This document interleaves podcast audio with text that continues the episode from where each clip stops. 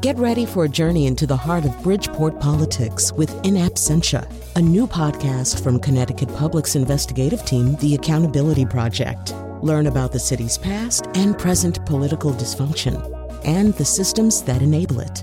Tune in wherever you get your podcasts. Funding provided by Joe Zimmel and Valerie Friedman.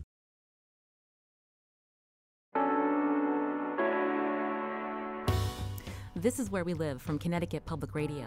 I'm Lucy Nalpathanchel. What makes a school successful? Does it matter how diverse the student body is? These are some of the questions being asked in the latest lawsuit challenging Connecticut's magnet school system. Coming up, we're going to hear from one of the plaintiffs, a Hartford mother, who says the state magnet school lottery enforces, quote, racially based quotas that are keeping her son from getting the education he deserves. LaShawn Robinson will join us in studio in a few minutes. We're also going to hear from advocates of the Sheff movement. Now, 22 years ago, in the Sheff v. O'Neill case, the state Supreme Court ruled Hartford students were severely isolated based on race and economic status. Now, Connecticut had to come up with a way to desegregate schools, and its solution was building a network of magnet schools. But is this the system reaching the kids most in need? You can join our conversation. The number 860-275-7266. As always, find us on Facebook and Twitter at Where We Live. Now, some background again on the decades-long conversation in Hartford about equity in education. Joining me in studio is Jackie Rabe Thomas. She's a reporter for the Connecticut Mirror. You can read her work and her colleagues at ctmirror.org. Jackie, welcome back to the show. Thanks for having me. Uh, when we talk about Sheff uh, v. O'Neill, um, many residents know the legacy of this uh, Supreme Court case in the state of Connecticut. Others may not. So let's talk a little bit more about context. And in 1996, uh, why did the state Supreme Court rule the way they, they did? So they found that children in Hartford, largely black and Hispanic youth, were suffering daily from you know just severe racial and ethnic ethnic isolation of, of students there and they found that you need and ordered the state to desegregate the schools. And but they left the remedy up to the legislature. They said put it at the top of your agenda and make that happen. Desegregate hartford schools. So fast forward 22 years and 31% of hartford students are now in integrated magnet schools. That's about 6500 students last school year. You also have some students attending schools in the suburban areas through the open choice program. And so that has been Hartford's or Connecticut's strategy largely, but still more than half of Hartford students still attend segregated schools, meaning that at least more than three out of every four students in those schools are black or Hispanic. When we talk about the magnet school system that developed and also open choice, how big has this system gotten since uh, 1996 when that ruling came down? So it, take, it took a few years for things to start to take off and actually have some options for the legislature to, to make some decisions. It, you know, lawyers had to go back to court, press for, for some movement on it. Um, but in more recent years, there's been a network of I think it's like 42 magnet schools, you know, different themes throughout the this throughout the Hartford region.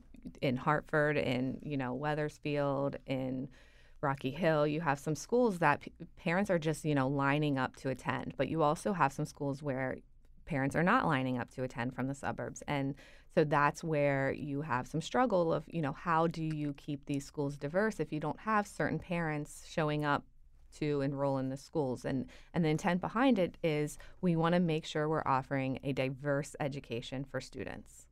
Can we talk more about the standard that the state came up with? Because that's at the heart of this uh, this federal uh, case uh, that um, was, I think, heard in Bridgeport uh, Federal District Court uh, a couple of weeks ago.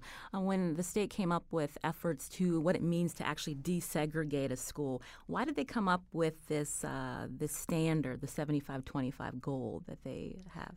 So it's a goal. It's not a hard, you know, like there are 11 schools of the of the 42 schools who are over that 75 threshold. So it's not a clear-cut quota of we're not going to allow students into this school. There are schools that are operating over that 75 threshold. Um, but the, the intent behind it was that our Supreme Court said children are suffering daily from attending isolated schools where they're not getting to know different types of students. And, and you know, there's a lot of research that shows what a diverse education can do to not only Black and Hispanic students, but to white students as well. Um, you know, critically thinking of you know being challenged of the way you think of things through different cultures and and and things like that. So it's it's just a little interesting what's going on here in the Hartford area because you know you read national press and you go to and I go to conferences and you hear about you know I wish we had more diversity in our schools and then you hear sort of this pushback that's going on in Hartford of you know well maybe we've had enough diversity in our schools. Maybe it's time to focus on the neighborhood schools. And I think that's where the rub is really starting to, to, to start is that people are frustrated that there aren't enough high quality schools for their students as well as there there's not enough money in their opinion being put into their local neighborhood schools it's a sort of it's going to the magnet schools not to my local neighborhood school is sort of the the challenge Jackie Rabe Thomas is reporter for the Connecticut Mirror today as we talk about uh, a recent uh, suit filed against uh, the state uh, related to the integration goals from the Sheff v. O'Neill uh, Supreme Court decision 22 years ago. You can join our conversation, 860-275-7266. Can we go back to uh, something that you'd said about there's 42 magnet schools and you said 11 of them are actually operating with the, this ratio where it's greater than 75%. How is that possible with the with the the court uh, mandate, so to speak? So, without drowning you with, you know, how the lottery operates, um, just, you know, sort of high level, you have about 50% of every single magnet school, the seats are dedicated for Hartford students. And so that it operates completely separate from the other state run lottery. And so the the other lottery for the suburban students, they they look at the demographics of a of a district and they say, okay, Bloomfield, you have a higher rate of minority students. Avon, you have a, a, much lower rate. Avon students who enter the lottery are going to go to the top of the lottery for the suburban for the suburban list, and you know they're they're sorted and given random numbers, but they're not handpicked in whether they're white or black or or who whatever they're because they're from Avon they have a better chance than students who are from Bloomfield but that has nothing to do with the students who are picked from Hartford. That, that's a completely different um, lottery that's going on there. And so, if you look at the chances of a Hartford student winning a seat in the lottery, uh, of the 5,900 students who uh, went, went into the lottery last year, 49% of them won a seat. So you look at the, the rate of students from Hartford winning a seat, they actually have a better chance of winning the lottery than suburban students. So the suburban students vying for a seat, there was 13,250. Of that, only 36% won a seat. So 36 versus 49% of students winning a seat. So Hartford students actually do have a better chance of winning the lottery. It's kind of counter to the narrative that you hear sometimes, but um, I think the again the frustration is that there just aren't enough seats that are in high quality high quality schools. I mentioned this federal lawsuit a couple of times. So tell us, um, we're going to hear from one of the plaintiffs coming up, uh, LaShawn Robinson, but um, they are challenging uh, this system that uh, the state uses to um, permit uh, students uh, uh, into magnet schools. So what is what are some of their concerns? So when there aren't enough white suburban parents who enter the lottery for certain schools. Now, by and large, there's enough suburban interest in the magnet schools, but there are some schools that aren't just not generating enough interest. And so, in those schools, they struggle to recruit enough families to enter the lottery. And so, in in an effort to maintain diversity, because that's the goal of these magnet schools, is to maintain diversity, seats are not filled. And so um, during the 2016 17 school year, there were 1,439 empty seats in magnet schools. That's 93% of the capacity. So 7% of the magnet schools just weren't being filled. Um, with that said, that's not the only reason those seats aren't being filled. The state also has to pay for each of those seats that that goes into a magnet school, and so um, the state is facing some fiscal challenges and so there's there's two different things going on you have not enough interest in some of the schools but then also in other schools you have the states not willing to lift the cap for funding for some of the schools uh, you mentioned the cap, so I think it was more than a year ago when the Malloy administration actually went back to court and said, let's uh, make this uh, 80% as the, the, standard. And why uh, did um, the advocates for Sheff think that would be a bad thing to do? Um, it's sort of the slippery slide argument of, you know, you're already, you know, if you have a school that is three out of every four students is already white and black. You know, is there's some people can make the argument that's already segregated. You know, that's already not diverse enough. So, at what point it, it's a slippery slope? You start at 80%, then you do 85%, then you do 90%. And again, some of these schools are over that 75%. So, when they go over that 75%, they have a corrective action plan, or I think it's an enrollment improvement plan, or they, they have strategies to bring, to sort of market to a, a, a wider net as well as to recruit some, some you know, white suburban families to attend these schools. Um, now, that said, some magnet schools have been demagnetized because it just hasn't, either for financial reasons or because they just weren't successful in in recruiting enough um, suburban families. You can join our conversation on Where We Live today. Again, in studio with me, Jackie Rabe Thomas. Coming up, we're going to hear from um, some Hartford parents, and you can join us at the number 860 275 7266. Uh, Gregory is calling from Winchester. Gregory, what's your question? Hi. Um, my question is this uh, I'm just listening to your, um, you know, what they're saying about how basically the good schools are the ones with the most white people in them if I'm understanding that correctly. And uh, is is that is that correct? I mean, what is what is the reason for that? Is there is there a theory, an overall theory of why that is? Why it's so bad to be segregated into only schools with people of color? Uh, Gregory, uh, thank you for your question. Jackie, did you want to respond? Because, again, there's lots of confusion about um, the desegregation efforts uh, in Connecticut and why we are where we are today. Sure. So, nothing about your skin color says you have less opportunity to learn. Um, I don't think either side will say that. I think what um, what some will say, advocates of di- diverse schools will say that um, you don't have the concentration of need when you have 100% of your class needing you know free and reduced price meals needing um, you know high concentration of students who speak limited english who have some trauma at their homes like you know have more need and you know what teacher is able to succeed under those circumstances? That's a that's a tall order for for teachers to have to be overcome um, and that's and, what uh, teachers are experiencing in these neighborhood schools in Hartford. Right. So if you talk to some teachers in neighborhood schools, um, you know they're doing some some hard work out there and, and trying to you know overcome those barriers of of some of the challenges that students are, are showing up with. But the reality is that um, if you have you know half your class being high need and the other half of your class not being high need, then you know you're going to have uh, you're going to be able to concentrate your energies to the to students who need it. This is Where We Live. I'm Lucy Nalpathanchel. Again, Jackie Rabe Thomas with me, reporter for the Connecticut Mirror at ctmirror.org. Rather. Coming up, we're going to talk with a Hartford mother who's one of the plaintiffs in this federal case that we mentioned. And when we think about uh, desegregation efforts, should Connecticut be forced to rethink its policies the last 22 years? LaShawn Robinson thinks so, and we're going to hear from her right after the break. You can join us too, 860 275 7266. Find us on Facebook and Twitter at Where We Live.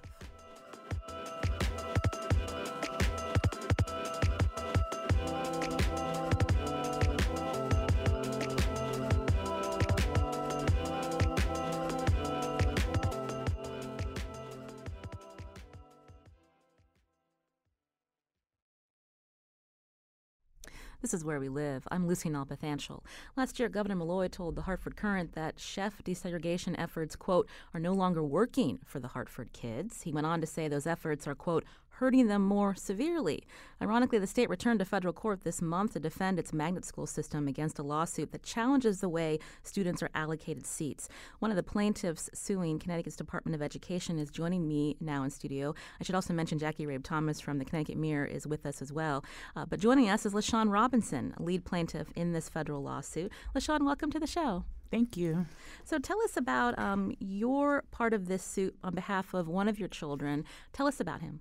Okay. Um, I have a son named Gerard. Um, he was denied seats. Well, let me let me go back a minute. Um, I applied for the lottery when he was three years old. Gerard would be twenty next month. No, the end of next week. Um, Gerard waited on the list. This when they when they first were doing the list, you would just wait until your number goes down. Um, he waited on the list his whole life. Um, A list to get into a magnet school. a list to get into a magnet school, correct. Um, he never got picked. When, let me see, a couple years back, um, I applied again. Gerard became number one for three rounds and still didn't get picked. Which school did he want to go to? Aerospace and engineering. And what was the reasons for him not being able to get a seat at the school? Um, when I contacted the school, they said it was because other kids hadn't left, um, and kids from the suburbs have to come in in order for Gerard to take a seat. Um, at that time, I really didn't know what that meant. um, I wasn't really, you know, I knew about the Sheff versus O'Neill thing that went on, you know, when I was a kid, and I didn't even get a seat. So it was just I didn't really understand it then. Let's put it that way. Now I'm more educated about what's going on with the school systems. Um, so yeah, so he he never got picked. My second son never got picked either, um, and that's something he really wanted. So my child kind of fell into a depression and not wanting to go on and finish school because you know we kept trying, we kept trying, and it's like, why do you have to win a lottery ticket to get a good education? um, this is the constitu- the Constitution state, and I'm just not understanding um, the dynamics when it comes to um, this lottery system. It's not working. Um, it's been some years now. I'm in my 30s. You know, my child is here too, and he's going to be 20. Um, something has to be done, it, and it's not only for just my child. You know, um, also for my little cousins, you know, um, nieces and nephews, my neighbors' kids. You know, like I need this to change because, you know, I see parents every day in the system that I'm friends with that do, do not have that opportunity for their kid to get into a good school. And so, what's the scenario that Gerard experienced uh, having to go to the neighborhood schools? How did that impact him? You said he got into depression because he couldn't get in to the school of his choice, but what kind of education did he get uh, at the neighborhood schools? Um, at the neighborhood schools, he got a decent education. Um, but I, from my experience, I knew that the school system failed me as a child. You know, um, he got a decent education, but I wanted more for my kids. Um, I want them to exceed my limitations. So I, I didn't want just decent. I wanted extraordinary education for my kids. You wanted him to be challenged. Yeah, bored. I wanted him to be challenged and not bored. He he did good, you know, in the elementary schools that he was in, and then he went to charter, which he he did well there. Um, then he went to through a situation where he was getting bullied, and it was like terrible. Um, he had to face the people that were bullying him in a room and confront them, and um, the situation just went downhill from there being that all of us was from the same neighborhood, it was just not good for him. So me as a parent, I had to make that decision to put him back into neighborhood school. Um, he didn't do he at first he did well there because he came from the charter school education, and then he started. You know, I'm not being challenged. Um, I didn't know it was going to be like this. Could you really just push for me to get into aerospace and engineering? And I and me as a parent, I'm an advocate for my child, so I'm definitely like, I'm gonna get you in there. I'm gonna get you in there. And everybody in the neighborhood knows once you get to like the ninth grade that your chances are none to getting into a magnet school by then. If you don't get in by pre-K four, more than likely we're not gonna get in. Jackie Rabe Thomas, who's here with us in the studio. Why is that? So, if you look at it from, you know, in ninth grade, every seat's open in a high school. Or if you look at it from, you know, pre K three or whatever the first grade is in a school, you have every single seat available. So there's just, you know, numbers. There's a, a, more seats that are being awarded to a pool of, of people versus, you know, the, the later grades, you're waiting for attrition, for people to leave year after year. And so you're hoping someone leaves to open a seat for you. But for the most part, you know, your best chances are those first years of, of a, that a school, the youngest year of a school. Uh, you profiled uh, LaShawn Robinson's story uh, in your reporting. Is uh, this story typical of, of what um, some parents are facing, where their their kids are high on that wait list, but because the the ratio will be um, out of balance if they accept a, a maybe uh, LaShawn's uh, son, that's why they end up uh, just stuck on this list. So there are hundreds of children on wait lists every single year, year in, year out. Um, whether or not that's because of the racial makeup of a school and not tapping the next students in the school because it would it, it would push it out of diversity or whether it's because the state is putting caps on magnet schools to enroll both of those things are going on. So there's 1400 empty seats in schools during this 2016-17 school year um, you know I don't know what percent goes to what, but you know, it's a pretty even balance if I'm remembering correctly. So you have both issues going on of just demand not meeting the number of seats that are, are actually being enrolled in schools. Uh, LaShawn, I mentioned you're one of the plaintiffs in this suit, this federal suit against the state of Connecticut Department of Education. What specifically are you asking? I'm asking if the seats are available, let the children in our neighborhood have those seats. Um, if kids from the suburbs don't want to come in, then why let seats go to waste? And we've had families that want a better education for their children.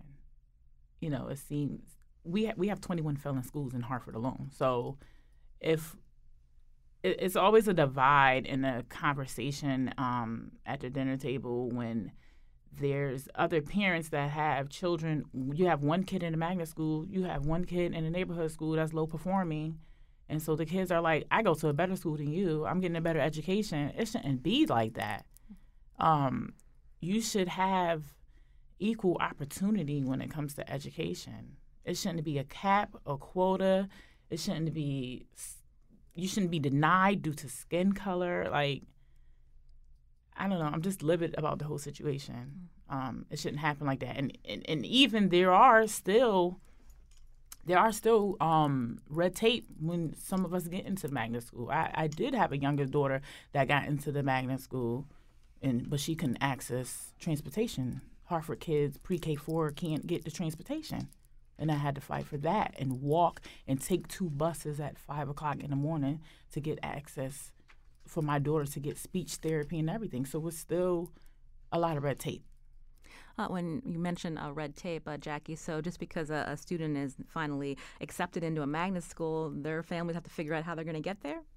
So there's a delay sometimes, two or three weeks, in order to set up transportation and in order to get it. I'm not sure, you know, it's uh, I'm not sure what happened in in LaShawn's case. That she, her um, child pro- probably fell no. through the cracks. I, am not yeah. saying that that didn't happen, but th- what they say is supposed to happen is that you know within two or three weeks you're supposed to get edu- you're supposed to get transportation set up for Hartford youth. Um, with that said, there's you know going forward, without additional money being spent on magnet schools, without an intent to open up additional magnet schools and additional seats, you're left with parents seeing these empty seats and saying, well, why just let me in those? If that's all that's going to be available, just let me in those seats. Um, but then you have the other side saying, just create more seats, spend more money to to open more magnet schools so that you know parents like LaShawn will have a, a great education and a great seat in a diverse school. Um, but there's no, the state is broke. So we're facing huge deficits in Connecticut. So the reality is that we're probably not going to be opening up additional magnet schools in the near future, you know, short court action. Uh, when uh, we hear that Gerard again, LaShawn Robinson's son, was uh, on, I guess, on the wait list and he was in the number one uh, spot, he still wasn't able to go to University High School of Engineering Science. Could that have been remedied if more suburban students had applied uh, to that school? Would he then have had a, ch- a shot? Right. So that is one of the schools where not enough suburban students were applying. If you look at a map of which schools have enough students from the suburbs applying, you know, the, the schools outside of the Hartford area don't have, that are physically located outside of, of Hartford, aren't having a problem recruiting students. You know, you have places like in the north end of Hartford that just you're not attracting families to go to them. You have places in the South. I mean, it's not just the North End thing. Um, so you have places that are primarily located in Hartford that are having a hard time attracting enough families. And with that said, you know, there there have been some proposals throughout the years to make people to by the Sheff plaintiffs to say, you know, people who have been on the wait list for year after year after year, give them some sort of priority so that they're not waiting year after year. It, it hasn't been accepted. It hasn't happened. So, you know, someone who's uh, in, applying for the lottery for the first time has just as great a chance as people like Gerard. So um, there ha- there are some potential solutions that are out there so people aren't waiting for five, six, seven years. This is Where We Live. Jackie Rabe Thomas is with us, reporter for the Connecticut Mirror, and LaShawn Robinson, a Hartford mom, a lead plaintiff in the federal case uh, against uh, the state of Connecticut, uh, challenging the system that's been used since the Sheff v. O'Neill decision 22 years ago, um, enforcing integration standards. Uh, before we take some calls at 860-275-7266, I wanted to go back to you, LaShawn. I mean, what would you say uh, to people who support um, the solution since Sheff and worry that if your case is, is successful, that and this uh, 75% integration standard is removed, that um, more students would be hurt by it that there would be no efforts to uh, uh, they'd go back to where Connecticut was t- more than 22 years ago with uh, not trying to figure out ways to desegregate schools. I don't feel like the focus should be desegregating um, because I feel like when the children are coming in from the suburbs, they already have good schools. So why will we leave? Who will have the heart to leave other children behind? You are only going to give certain children an opportunity and leave the rest in felon schools, and that's okay with you inside? Like, who who said that it was okay? I'm a mom, so I know it's not okay. Mm. Who who's who? I feel like people, anybody that says that that's okay and they want to still go on with this case that has been going on for several years, like, you have to look at yourself. Are you really for the children? Are you really for the children? Because I I see it and live it every day. Uh, I'll go back to Jackie Rabe Thomas when LaShawn says who decides. It was the court that decided that. And there's been back and forth between the Sheff uh, movement and the state of Connecticut since 1996. Right. So, so the, the case that we've been talking about is challenging whether or not you're allowed to have race conscious in race conscious applications into or race conscious lottery rather. And so that is in federal court, but there's also a, a, case. Sheff is a state case, and that case is actually headed back to court in February. And so the future of Sheff is also um, in question in state court as well, and that'll that'll be going in in proceeding in February. Now, I should mention that I, am sort of curious to hear LaShawn's um, response to sort of what do you think it makes a magnet school um, superior to a local neighborhood school? Is there something about it that that you think students are doing better there versus the neighborhood school? Is there like a secret sauce that they have that yes. other schools? Yes, I think the magnet schools have the recipe to success.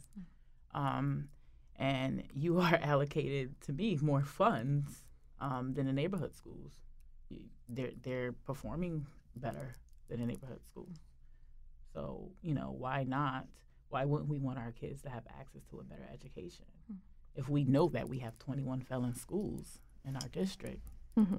I mean, some of the schools here, you have eighth graders reading on third grade level. Like, come on, like, as a unit, as as a city, as the as as a state, um, we should want better for our children, um, and that's what we want. You know, that's what I wanted for Gerard. I wanted Gerard to have a better education. Uh, Jackie, you asked that question also in your reporting because uh, there's a sense out there that uh, the magnets are succeeding because more money is being funneled to them, but that's not necessarily the case. So magnet schools get about ten thousand, or the CREC Magnet Schools, which runs, um, you know, one of the largest network of magnet schools for the Sheff case. Um, they get about ten thousand five hundred per student for every student they enroll. Um, but Hartford gets to keep their stu- their grant from the state as well. So Hartford actually makes out when students leave for another district for another magnet school. Um, so they get to keep that money, which is why you see Hartford's per student spending going so much higher. Um, that said, Hartford is responsible for any special education costs that magnet students may incur in or may need in a local magnet school. Um, but this idea that um, money is driving success in the magnet schools, it's just not the case that magnet schools are getting more state money or spending more per pupil. There is a lot of money at risk if Sheff does go away.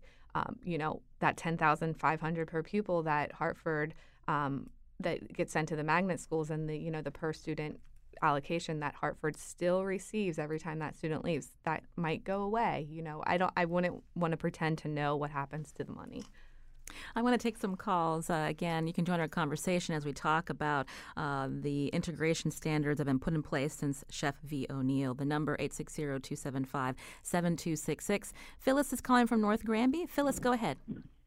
Yes, hi. Um, I am a mom of two, and I grew up um, in the pre-Sheff era, and I remember how segregated um, my schools were. I wanted better for my kids, um, and we live in a community that's very socioeconomically diverse, but not um, racially and ethnically diverse. Um, but when we look at the magnet school options for our kids, the travel for them to get there to and from is up to two hours a day on top of a school full work day or school day. Um, Transportation is not easy for us, and I just don't see the benefits especially when at the high school level, which is where we're looking, they would give up a lot. Um, there aren't the athletics at these magnet schools. There just aren't the options. And I don't think magnet schools are the solution to um, providing more diversity both in the suburbs and in the city. Thank you, Phyllis. Um, uh, thank you, Phyllis, for your call. We're short on time, but I wanted to go back to Jackie Rabe Thomas. Uh, if if magnet schools aren't the uh, the solution or efforts to um, again have these standards in place to try to desegregate schools, um, could Connecticut actually think bigger and try to regionalize, which is something that they have punted for decades now?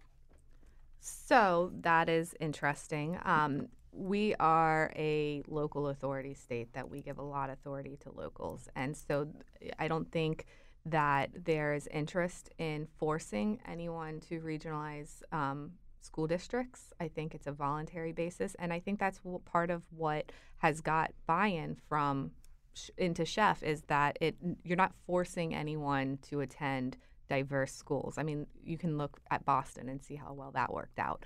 So the reality is that you're talking about mandatory busing, mandatory busing, and, and so you know it just didn't work out in Boston. And so if you look at places like Granbury, that is a fa- or Granby, sorry, um, that is a far drive. And there are other options. You know, there are open choice seats as well. That's a whole other program where you bus Hartford students to Granby. Now it's going to be just as far a bus ride for Hartford students who want to go mm-hmm. to Granby. So um, you do have that issue. But I just quickly looked up how many how many open choice seats Granby offers. Ten. They offer ten students uh, from Hartford uh, enrollment in their school district. So it's um, that hasn't been an option for them either in a, in a district that is overwhelmingly white. Uh, Matthew's calling from Glastonbury. Matthew, uh, go ahead with your question. Hi, um, I uh, I have four students in a magnet school. Um, and I, I agree that this uh, uh, the quota system is is really perverse in that it's it's keeping uh, Hartford students out when they don't have better choices as opposed to my children who Glastonbury schools are fine. But um, I think it's very important that we maintain uh, choice for parents, especially for Hartford parents. And I would hate for this current discussion to um, to to be used as an attack on magnet schools in general. I think choice is extremely important, and and to the the the the, the solution for these problems is not to uh, force all Hartford students to go to their neighborhood schools. Um, there's there's diversity, but school choice is really important. And uh, for parents who who who are in Hartford, they need to be able to make the the, the choice that's the best choice for their child's education. Well, thank you uh, for your call. Uh, we got to head to break, but I wanted to ask Jackie. Uh, these uh, this case was heard in Bridgeport Federal District Court earlier this month. Uh, when when will the the judge decide if this is going to be something that um, you know should be looked at uh, from the federal level versus the state? I, I, he said soon was the word he used, so I'm not sure what someone soon is another person's forever. You know, if they're waiting in a in a neighborhood school. So and we should mention uh, LaShawn Robinson, your son, ended up dropping out of high Yes. school, but he's he's working on his E GED. He just got back into school at OPP. I'm so proud of him. It took a long time. It took a long time. I'm very proud. Well, we thank you for coming in to share your story with us. Uh, LaShawn Robinson, again, uh, one of the plaintiffs who's suing uh, the state of Connecticut uh, over how students are selected for the state's magnet school system. LaShawn, thanks for coming in. Thank you. This is Where We Live. I'm Lucy Nalpathanchel. Jackie Rabe Thomas from the Connecticut Mirror is going to stay with us as we now uh, shift and talk about the Sheff Movement. Again, a coalition of parents, students, and educators, among others, who advocate for integrated schools in Hartford. And we're going to continue to take your calls too, 860 275 7266.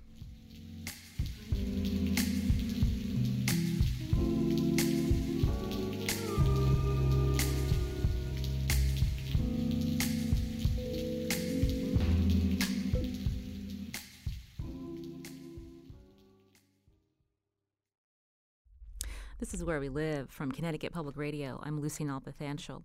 We just heard from one of the plaintiffs suing the state over its desegregation efforts. Now, advocates of the Sheff decision by the state Supreme Court 22 years ago say there have been successes, and a member of that movement joins us now, uh, Rachel Martin, interim executive director of the Sheff Movement Coalition. Rachel, welcome to the show. Great to be here.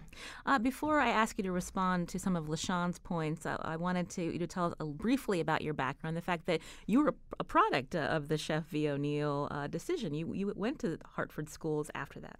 Yeah, in some ways that's true. Um, I, I did attend the uh, Academy of the Arts. That was actually pre-Sheff, um, but then um, have been involved in in the um, the environment of, of the magnet school system for a very long time. I'm the, I'm the parent of a former magnet school student as well, um, and so just always have been uh, really aware of the benefits of, of an integrated and diverse uh, education, and and absolutely a proponent of that. Uh, so when we talked to LaShawn, uh, we heard her points that if she, she feels and other parents feel in Hartford that if there are qual- quality schools, why can't their kids fill those seats? Why do they have? Why does the state have to enforce the 75% uh, integration standard? How do you respond, and what's at stake if uh, this case uh, wins in federal court? Yeah, I, I'm absolutely um, super grateful actually to, to hear um, Ms. Robinson's story because we hear this from parents all the time and have been for many years that there just aren't enough seats available to Hartford students to attend the quality uh, integrated magnet schools that they want to attend. Um, and so that's something that the Sheff movement has been fighting for um, for many years um, to demand that the state of Connecticut uphold its constitutional uh, obligation to Hartford students uh, that they be provided access to a quality integrated education. Um, and so, uh, you know, it's parents like like Mrs. Robinson that really are um, the best advocates for those students. I think where we differ is our approach to the solution. Uh, so this this new lawsuit would uh, really have us kind of scrap the system that we have um, spent decades building in Hartford and should be really uh, very proud of. Um, as as Jackie mentioned, you know, in 1989 when Sheff versus O'Neill was filed, we had zero percent of Hartford students attending an integrated school, um, and now we have close to 47 percent, uh, including magnet schools and open choice program, and that's something that um, is looked at nationally as as really kind of a, a, a landmark um, uh, uh, effort. Um, and so we should be very proud of that. And that's that said, you know that the uh, the system is not serving every Hartford student. We're very aware of that, um, and that's unacceptable. Um, and so we believe really that the solution is to expand the magnet school system, uh, require that the state of Connecticut provide more funding, open more seats. Uh, there are capacity issues at schools that could be remedied, um, and so we'd like to see the, the system expanded rather than kind of dismantled. I wanted to read a, a comment we got from Emily from Granby, uh, who says she has excellent schools there, but she sent her child to magnet schools for the diversity. Thinks that the funding for magnet schools is unfair, but has witnessed special needs kids not being given the proper support that they need. How do you respond to, to that um, comment from a listener? Yeah, well, I'm, I'm so glad that uh, that the listener um, kind of recognizes the importance of an integrated education, um, and I think that you know we, we, talked a little bit about why that's so, so important, um, and I just want to mention a few reasons. Um, and we know that that uh, diversity in the classroom really benefits all students, so not just Hartford students benefit from this. Of course, suburban students as well. Um, that helps to reduce the achievement gap Um, they have uh, students that attend integrated schools um, have higher um, graduation rates, better critical thinking skills, um, and you know the the, uh, system is not perfect, as I said, and we continue to work um, to fight for the, for uh, what we believe every student uh, really needs. And so, if there are students that feel as though their uh, magnet schools are not serving their special education needs, that's something that we want to hear um, because we are really an advocacy group on behalf of parents. We want to make sure that this uh, system um, is held accountable to every student that attends. Uh, Rachel, you mentioned that the Sheff movement would like to see more magnet schools built, but um, you're aware of Malloy's comments just over a year ago that mm-hmm. he says that right now the integration standard is no longer working for all Hartford kids and they don't want to build any more magnet schools. So then what's the solution? Right. So the, integration isn't, uh, system isn't working for every Hartford student because the state of Connecticut has put caps on enrollment, because the state of Connecticut has really refused to continue to invest in integrated education. Um, and so, uh, you know, we believe that if there is a political will to um, really center the importance of integration to a student's education, um, that we can make more progress. We've uh, the the plaintiffs in the Sheff case have also um, really um, uh, submitted and provided uh, very creative options to the state of Connecticut to better um, use the capacity of our existing magnet schools, to better fill those schools, to uh, come up with more uh, innovative ways to make sure that more students are served. Um, and the state of Connecticut really has not embraced those solutions. Uh, so there are other ways that we can think innovatively and creatively to make sure that the system can reach as many students as possible. we just need to work together. Um, and I think that, that all parties involved need to do that.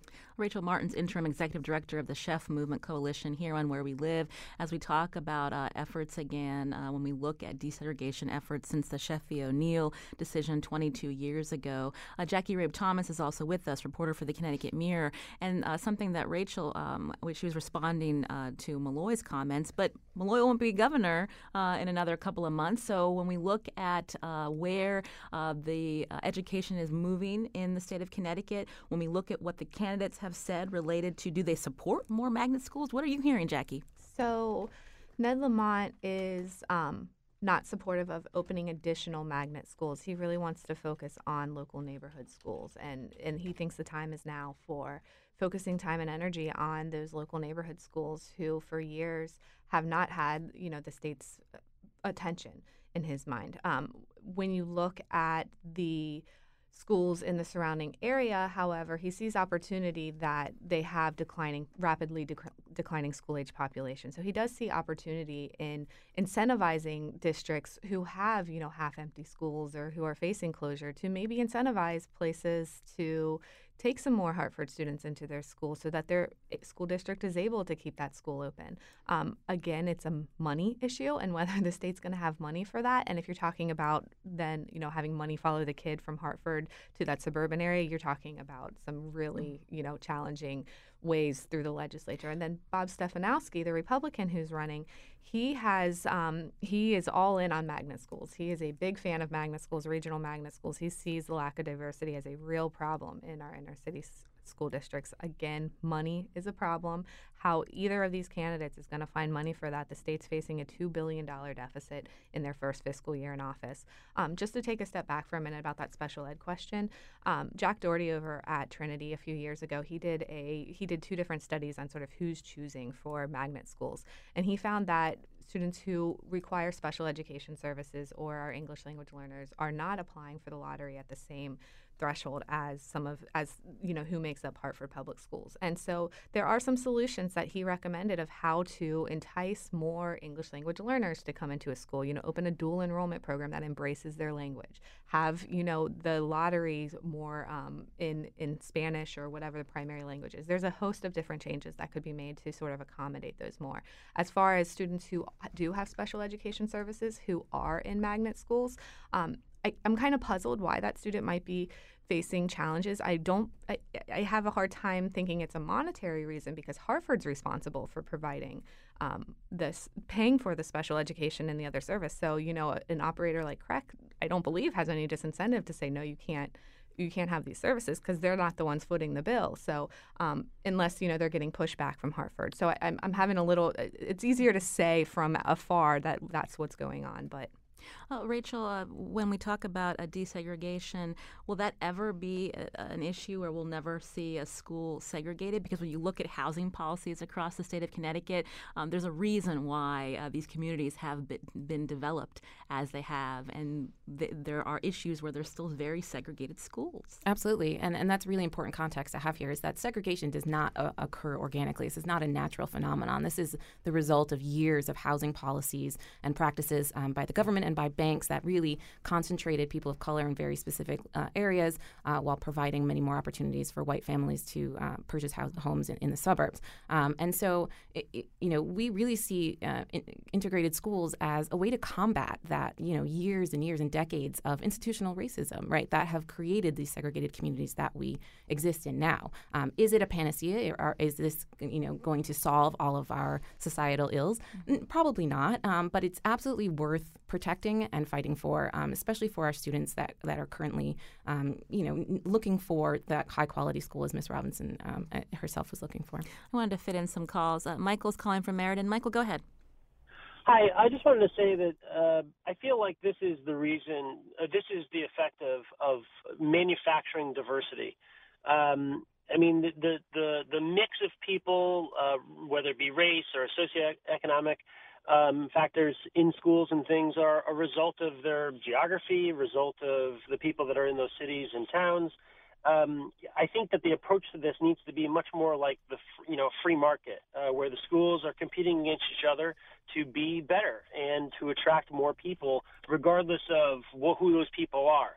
And I think that trying to make a you know even homogenous mix of all these diverse types of people is kind of a, a um, it, it's not the way to go about it, in my view. It, they they should just make uh, aim to make all schools um, better, and whatever elements those are, whether it be better teachers or uh, better facilities or more funding or or or you know or even funding for that matter, that should be the focus. Thank Not- you, Michael, uh, for your call. I wanted to have Jackie respond. So I just wanted to talk a little bit about how the free market's working for housing. So only 21 of the state's 169 municipalities allow multi-unit housing. So you're talking about municipalities who are not allowing lower income penetration into the into their school district and then you have if you're talking about where the actual government is investing into um, public subsidized housing, 48% of Connecticut's subsidized housing is in Connecticut's 10 lowest performing school district. 22% of all housing is located in I mean, I could go on and on with this data. So it's not like the free market is allowing penetration of low income students into other communities. Uh, Rachel, we just have a, couple minutes left. Rachel Martin, Interim Executive Director of the Sheff Movement Coalition. Uh, I mentioned at the start of the show that um, the integration efforts in Connecticut have been uh, held up as a model for other states, but there's still uh, room to improve. When we look at how uh, schools, districts are doing the work across the country, are there places that we could be learning from? There are, yeah. I mean, so you know, the issue is that every city is completely unique, and they all have very different histories, very different populations and, and, and geographies.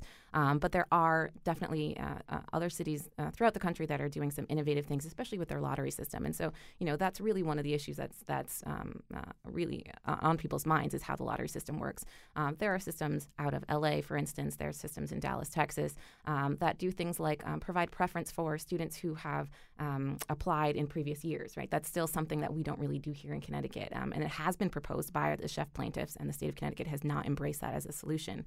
Um, but we feel that that might be something that, you know, the um, uh, uh, that, that parents such as Mrs. Robinson would have really used um, in order to make sure that her student was um, eventually placed into a school. Um, so, so having more preferences, making the lottery system a little bit more transparent would be helpful. I know there's a lot of confusion. There's a lot of um, uh, misunderstandings and, and, and, misperceptions about how the lottery works. So, having a more transparent process, having our parents um, able to feel a sense of um, agency, a sense of control over their child's choice um, is really, really critical. And we, we've been fighting for that um, for many years and, and, hope to see that happen. You mentioned that uh, the Sheff Coalition wants to see the state build more magnet schools. I brought up the question of regionalization earlier. Um, is that a way forward? Should the legislatures start to look at this despite, uh, you know, these years of local authority? Yeah, I mean, I think that whether regionalization in and of itself is embraced um, at, a, at a political level, um, our municipalities can be coming together and working together to come up with better solutions. So we have so many players involved.